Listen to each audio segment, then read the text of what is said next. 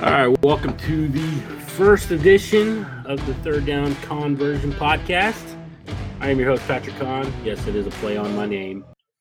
With me for the very first episode is a close friend of mine, Joey Ickes. Joey, how are we? Uh, how are we doing during social distancing? Man, we are uh, we are self quarantining uh, with our with my my four kids and my my circus as I call it. We uh, we are keeping it under the big top this week. Well, last time that you were locked in for a period of time, another baby came. So, uh, is there a, is there a fifth on the way? There there will not. No. Okay. Okay. I, I didn't know Yeah, if Sierra they're could handle that. Uh, yeah, no, we are uh, we are out of that phase of our life uh, for sure. For sure. I got you. All right. Oh, yeah. Let's, uh, I kicked this off. I wanted to ask you this question. I asked it on Twitter today, and I've got some funny responses. But how much money would you pay for an NCAA football game right now to play? Man, rates are pretty low right now. I might take a second mortgage out on my house to be honest to have NCAA games to play it's, um, Matt Miller said right he, now. Matt Miller said he'd pay five grand. Yeah, like it would be uh there would be a ridiculous amount of money thrown at EA Sports and uh Frostbite and all those companies that put those games together. I, to, you uh, know what? It doesn't even have to be EA. things out right now. It doesn't even have to be EA Sports 2K. What do you got, man? Just give me a. Oh man, that would be game. amazing. That would that would Uh, probably even be better than what EA would put out. Yeah, probably. All right. So, as everybody knows, we're big Cowboys guys, analysts. We're you know we're dug in, as we like to say. And so the topic of team building, because you know, with all this time that we have in our hands, we we probably talk more Cowboys football now than we have in the past. And when you look at the team building, and I know this is something that you talk about a lot, are you surprised with any moves that have been made over the last week? Well, I think the the wording that you use there is interesting because I don't know that I would say that I'm surprised necessarily. Um, I do think that uh, that there are some things that you know I I would have done differently if I was the guy signing the checks, you know. But uh, but surprised by the way that they have conducted their business, not really because it's uh, pretty consistent with the way they've conducted their business over the last you know seven eight years or so um, and uh, it's like I said, it's not surprising necessarily as much as sometimes it can be frustrating or disappointing or, or things like that when we feel like they may not be maximizing their opportunities. But, uh, like I said, they're the ones signing the checks, not me. So it uh, that doesn't really matter what I think they ought to do. What matters is what we should expect them to do. Well, yes, but I think it was surprising to me that they were signing people during the first week of free agency. That that took I wasn't expecting that because normally there's second and third wave guys where maybe they're still picking up the second third waves guys, they're just not waiting to do it. Yeah, and the funny thing is, is that's actually if you look back, like they signed Terrell McClain. I think it was in 2014 on like the first day of free agency, like the first day of the legal tampering period in 2014.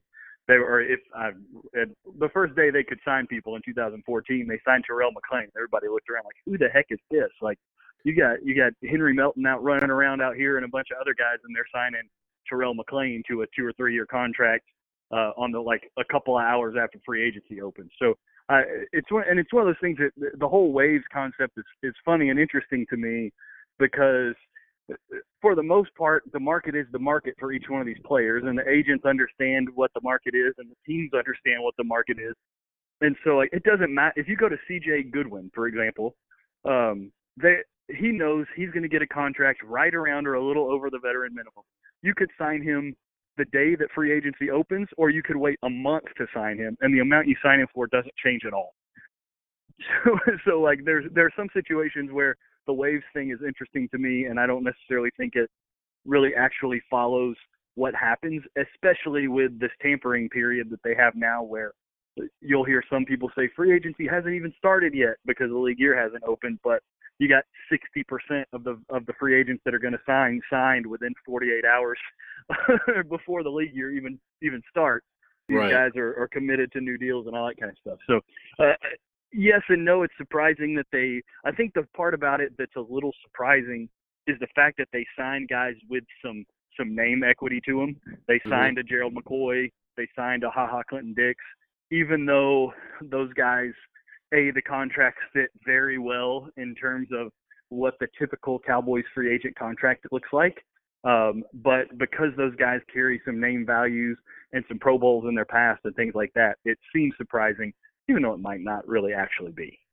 Yeah, you have to look at it. And I think both signings were upgrades, right? I mean, usually when you look at the way they do it, the bargain bin shopping, as some people will call it, that they're not things that really get you excited. And maybe these signings won't get you super excited, but you have to think that a Ha Ha Clinton-Dix is definitely an upgrade over Jeff Heath. And then you have to think that Gerald McCoy, in my opinion, is an upgrade over Maliek Collins. Yeah, I think that I think that McCoy is definitely an upgrade in the interior of the defense for sure. I don't think that he's he's not enough at this point in his career to be the linchpin of the interior of your defense. Like so to me it's kind of like like the Rams had Aaron Donald already and they added Ndamukong Suh. Like Ndamukong Suh is not the guy at this point in his career that you can count on to come in and be the number one disruptor that you have on your defensive line and be the guy every single week in, week out to make the plays that changes the game. Uh, but there will be a game or two that he will dominate completely because of all the attention that's given to his teammates. So I think that you you almost have to think about Gerald McCoy in a similar way, and that he can't be the linchpin guy that that the whole interior of your defense is built around. But if he's got talent on the interior around him and has some edge talent around him as well, he's a guy who can cause problems because he's still good enough to not be handled one on one by some of these really bad guards that are playing in the league. Um, and so he can cause problems in those situations. But if he's your guy, he's not the same guy he was six, seven, eight years ago when he was that guy. Yeah, and I think they still need to handle the spot next to him. Absolutely. And, and I know we've been making jokes about the Cowboys after dark, as um, John Williams is now calling it. So are we are we having snack night on Friday night? Is that what we're doing? Man, what we're hoping? I, I I I joked it on Twitter that tonight seemed like a good night for some late night snacks, but um my wife didn't appreciate that pun all that much, but my uh, my Twitter followers gave me the validation I was looking for with that one. So uh, I uh, appreciate that. But yeah, I mean it's a, it is a good night for snacks. I would say that uh Everson Griffen, another name. Yeah, I, I, the the thing about this year on the defensive line is that the free agency class is just insanely, insanely deep. Like we we've seen all these guys sign, and I'll be honest, I haven't. I I don't keep up with the minutia every minute of who signs who signs where and everything. But I believe like Ndamukong Suh's still out there, Snacks is still out there. Obviously, Everson Griffen is still out there. Um, Ziggy Ansah, Jadeveon Clowney, like there's just ton, Michael Bennett still out there if he still wants to play football. Uh, I mean, there's just tons of guys out there that can play on the defensive line that are like I mentioned earlier, can't be the guy on your defensive line, but like if you sign, if you have McCoy and you add Snacks and you and Randy Gregory comes back and you draft a defensive interior player, or you get a Trysten Hill development, or you uh, draft an edge guy or something like that. Now you're like six guys deep of guys that can play, um, which is which is pretty darn good in the league to really have six guys that can play. So and that to go from what they looked like, you know, 72 hours ago on the defensive line to to that would be significant and would be a great step to take to to really solidify yourself going into the year. I'm a big believer in the I I, I coined them mercenaries, right? The all these veteran guys that have been around the league that really just want to get into a spot where they can compete for a championship. And if you collect three, four, five of those guys in a season, you've got a chance to have a really good season because they're going to give you a few of those games where they play back to where they were in their in the earlier part of their career and that one per, that one performance from that guy might be enough to win you that particular game. If you get enough of those guys that can do that with your young core of talent, you're going to be in a great spot. So if you were to make the move here, would you?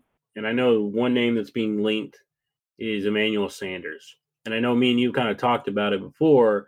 Where I'm of the camp that I say go ahead and sign him because I'm Team Forty Burgers, but I know you're kind of on the other end of that spectrum, right?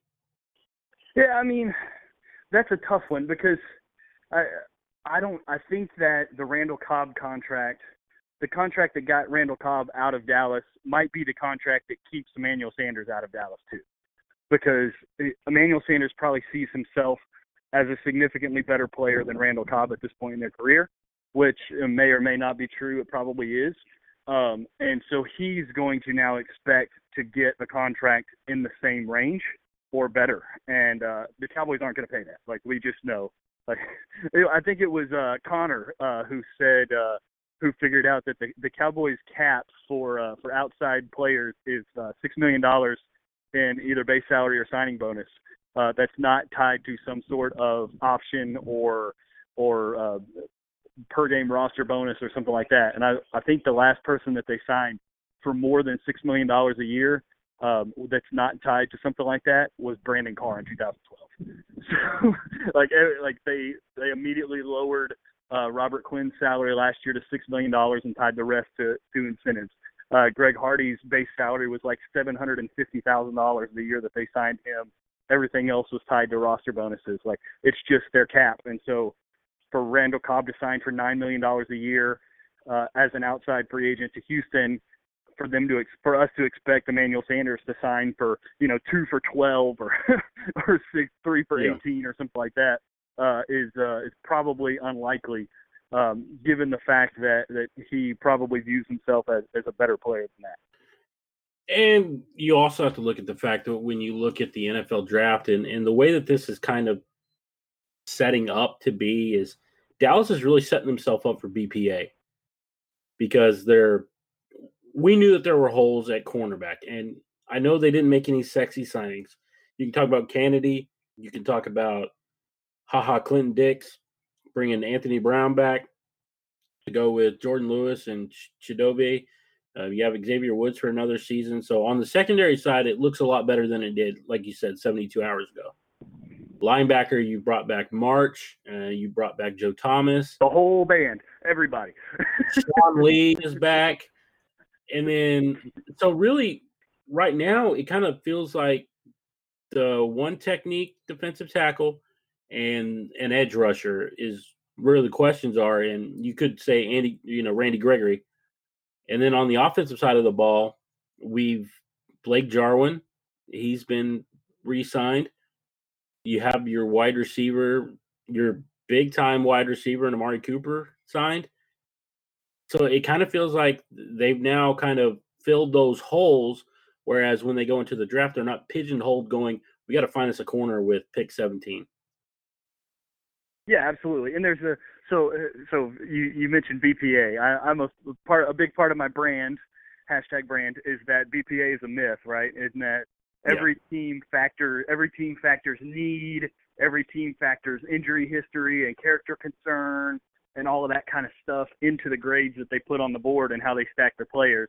So it's or, or I, I say that they should factor that into how they stack their players. And if they want to take the highest person on the board, then that's the purest way to do it is to incorporate need and positional value and character concern and medical and all that kind of stuff into your grade and just take the highest grade. Um, a lot of times when we hear take the best player, we're talking about take the guy who looks the best on the film, right? Which is like one part of a massive picture that gets painted um, about what these guys look like in terms of prospects and uh, and where their value lies and all that uh, and we can talk about the uh, the potential impacts of, of what this uh, the the virus and the the quarantine and, and all this kind of stuff that we're we're going through right now and how that affects how the NFL teams do business both in free agency and in the draft and everything. But um, but ultimately, uh, yes, the idea is that you want to position yourself to take the best per- the person who fits the best when you come up, right? You don't want to wind up like the worst case scenario is that you're the Houston Texans just in general at this point, but that you're the Houston Texans in the first round of the draft last year, where everybody and their mom knows you're going to take an offensive tackle whenever you get to your spot in the draft, and somebody hops right in front of you and takes the guy who's clearly the best tackle in the draft, um, and they hop in front of you and take that guy, and you're left having to take a much much lesser player um, than the guy you wanted to take, and then a lot of the other guys that are on the board, just because you got to get a guy that plays that spot, because you don't have anybody, right? And so that's Mhm. why that's why it was important to either sign Anthony Brown or make a run at Desmond Trufant or something like that, because you you needed to fill that corner spot so that if CJ Henderson is falling down the draft for you, um, somebody doesn't hop up to pick 15 or 16 and take him right in front of you because they know that's exactly where you're going. Uh, and it's the same, or so that Atlanta doesn't jump in front of you and pull a Takk McKinley and take your guy right out from underneath you and leave you to take Taco Charlton. So, um, so yes, you want to be able to position yourself to take advantage of the draft, uh, whether it's called BPA or, or whatever you want to call it, whatever the lingo is. Uh, that's a that's a different conversation. But yeah, you you can't go into the draft needing a starter level player at any position. You've got to at least have a replacement level starter at every position on the team and then you backfill you you want to then upgrade that guy in the draft make that guy who's the replacement level starter now the above average backup instead of the replacement level starter because you upgraded from him at the draft. Uh, and so the the the funny thing is the group of guys who are going to be available at, at pick 17 are going to be the same group of guys that would be available if you needed a cornerback or if you needed a defensive end or if you needed a safety right um, but now you can really go in and you can say, okay, which one of these guys makes the biggest impact on my team in year one and in future years, and uh, and really make the best picks at that point instead of being pigeonholed for sure. Yeah, I think you're right. I but when you look at that, I think cornerback or wide receiver is probably going to be the one that makes the biggest impact. However, wide receiver is not something that I just don't feel like the top guys, the top three, are going to be there at 17. Whether you want to talk about Jeudy, CeeDee Lamb, Henry Ruggs, I don't think they're going to be there. So you can, I kind of like take them out of the conversation. I think it ends up being somebody on defense. Maybe a uh, Javon Kinlaw will fall to you. And so, but I think you're right on a lot of that. So my next kind of question I have here in regards to who they've signed, which signing were you the most excited about? Yeah, I mean, I think it has to be Gerald McCoy because it signals a difference in approach from from the prior administration to to this regime in terms of head coach and all that kind of stuff. In that um, the Cowboys were pretty much not interested in Gerald McCoy whenever he was released from uh, from Tampa Bay last year. Part of that is because of the money, obviously, uh, but part of that is just they didn't they didn't indicate any interest in him uh, when he became available, uh, even though frankly they should have. And uh, and so the fact that they went out and early in free agency addressed that position, uh, like I said, with a guy who for the next one to two years, which is really what all these contracts are, um, for the next one to two years can be a guy who, if he has one or two games during the season where he is just a dominant force and a dominant presence in the interior, and for the rest of the season can just be a consistent guy who takes up blocks, lets the linebackers run, um, and lets the edge guys uh, get uh, get less double teams like than they had last year. Um, then that's a, a, a huge step in the right direction for your defensive line. Um, and as long as they keep addressing the position, uh, then then it signals a, a really positive step in terms of in terms of where they're going. Yeah, I think when you look at that signing and the Clinton Dix signing, it kind of signified, hey, the Cowboys are taking a different approach because, as we've known for the last several years, it seems like defensive tackle and safety have been a, the most ignored position. Um, and I know you could bring up, well, they drafted Kavon Frazier, they drafted uh, Wilson or the kid out of A and M. Donovan Wilson, yeah. Yeah, Donovan Wilson. That's what I was thinking. Yeah, so they you know drafted those guys, and while I think Wilson will be a can be a good contributor to the team, I'm not ready to say that he's ready to step up and be a starter yet. I mean, he hasn't really played that much. Yeah, that's uh, the, that's the rough thing about about guys who don't play in year one. Like I deal. This is why another part of my brand is that you have you want to pick players that can play year one. Like this is the hard thing about the way the Cowboys approached the draft last year there's Trysten Hill was a guy who was always a project. Connor McGovern was a guy who was hurt, and with all the depth they had on the offensive line, he was likely a, a, a second year guy too. And you know, you go through all of their picks last year, and it was almost all of them was, yeah, they're not necessarily picks for 2019 because we've got a lot of depth here and a lot of great guys here, but in 2020 and beyond, these guys are going to be guys we're going to be able to count on. And now here we are in 2020, we have no idea. Uh, and there's a new staff in place, so they have no idea either. and so, uh, so there, that's the tough thing about when you draft guys with with the future in mind, uh, is that if they don't get an opportunity to show, then you have you have no way to know. And if you go again, if you go into the season counting on that particular guy, if it doesn't work out, then you wind up with one of those like a quasi Owusu-Ansah situation where you plug a guy in as a starter and he winds up being terrible because he didn't get an opportunity to play as a rookie and you just assumed he was going to step up and be a starter and now you have this massive hole on your defense which you just can't afford to have yeah yeah yeah and it sounds like we're going to have a lot of conversations about all of these types of players and it's you know curious to see how it plays out seeing as how like we've talked about there's a new staff in place and and maybe the guys that are already here don't really fit what the Cowboys are trying to do. How are they going to fit the system, or how are how are the how is Mike McCarthy's team to build a system that fits these players? It seems like he's more in that line rather than trying to jam a square peg in a round hole and say, "This is my system. Learn to play in it." You know, we'll have a lot of conversations. But Joey, I want to thank you for hopping on If you want to check out Joey on Twitter at Joey Ickes. He's uh, very active and always ready to talk some football, and he'll probably argue with you too. Just, just a little bit. I don't argue as much as I used to. You know, you, get, Not, you settle down in our old age here. I had some four kids. You you lost the energy. Exactly. All right, Joey. Appreciate you, buddy. We'll talk to you soon. Absolutely, Pat. No problem. Thanks so much.